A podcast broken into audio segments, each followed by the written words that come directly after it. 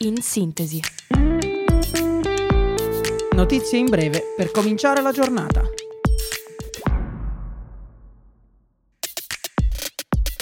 Buongiorno a tutti da Radio Yulm.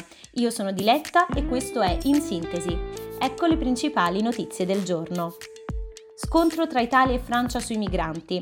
Giorgia Meloni incapace di risolvere i problemi migratori dell'Italia. Queste sono state le parole del ministro dell'interno francese Gérald Darmanin, che hanno provocato la bufera. Parigi spera che la visita del ministro degli esteri Antonio Tajani, bruscamente cancellata dopo il crescere delle polemiche, venga riprogrammata rapidamente. Lo fa sapere il governo francese.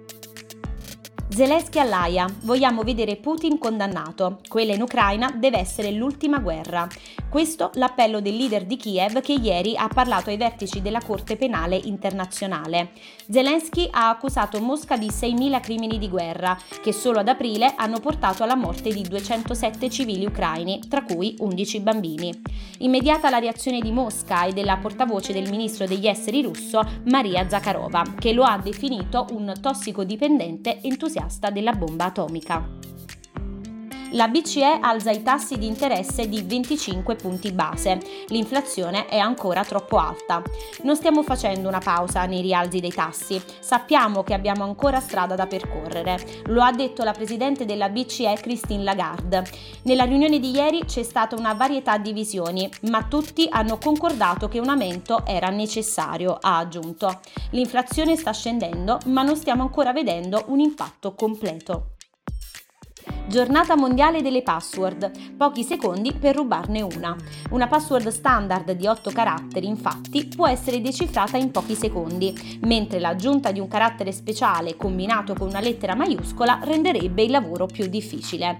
Gli esperti consigliano di optare per l'autenticazione a più fattori o per la biometria. Napoli campione d'Italia. La città esplode di festeggiamenti per la tanto attesa conquista dello scudetto, che nello scorso match point contro la Salernitana non era riuscito a conquistare a causa di un pareggio di 1-1. Il punto mancante è stato raggiunto ieri sera nella partita contro l'Udinese, che pur concludendosi nuovamente con un pareggio ha determinato la vittoria del tanto atteso scudetto. Il Napoli, dopo 33 anni, ritorna campione. Sabato 6 maggio Radio Yulm seguirà in diretta l'incoronazione di Carlo III, con uno speciale Carlo III l'ascesa di un re.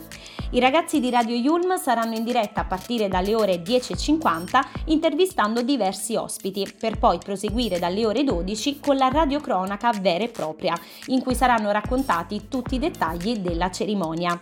Potrete seguire lo speciale su www.radioyulm.it. Queste erano le principali notizie della giornata. In sintesi, ritorna lunedì mattina, sempre alle 8, sempre su Radio Yulm. Un saluto da Diletta e vi auguro un buon fine settimana.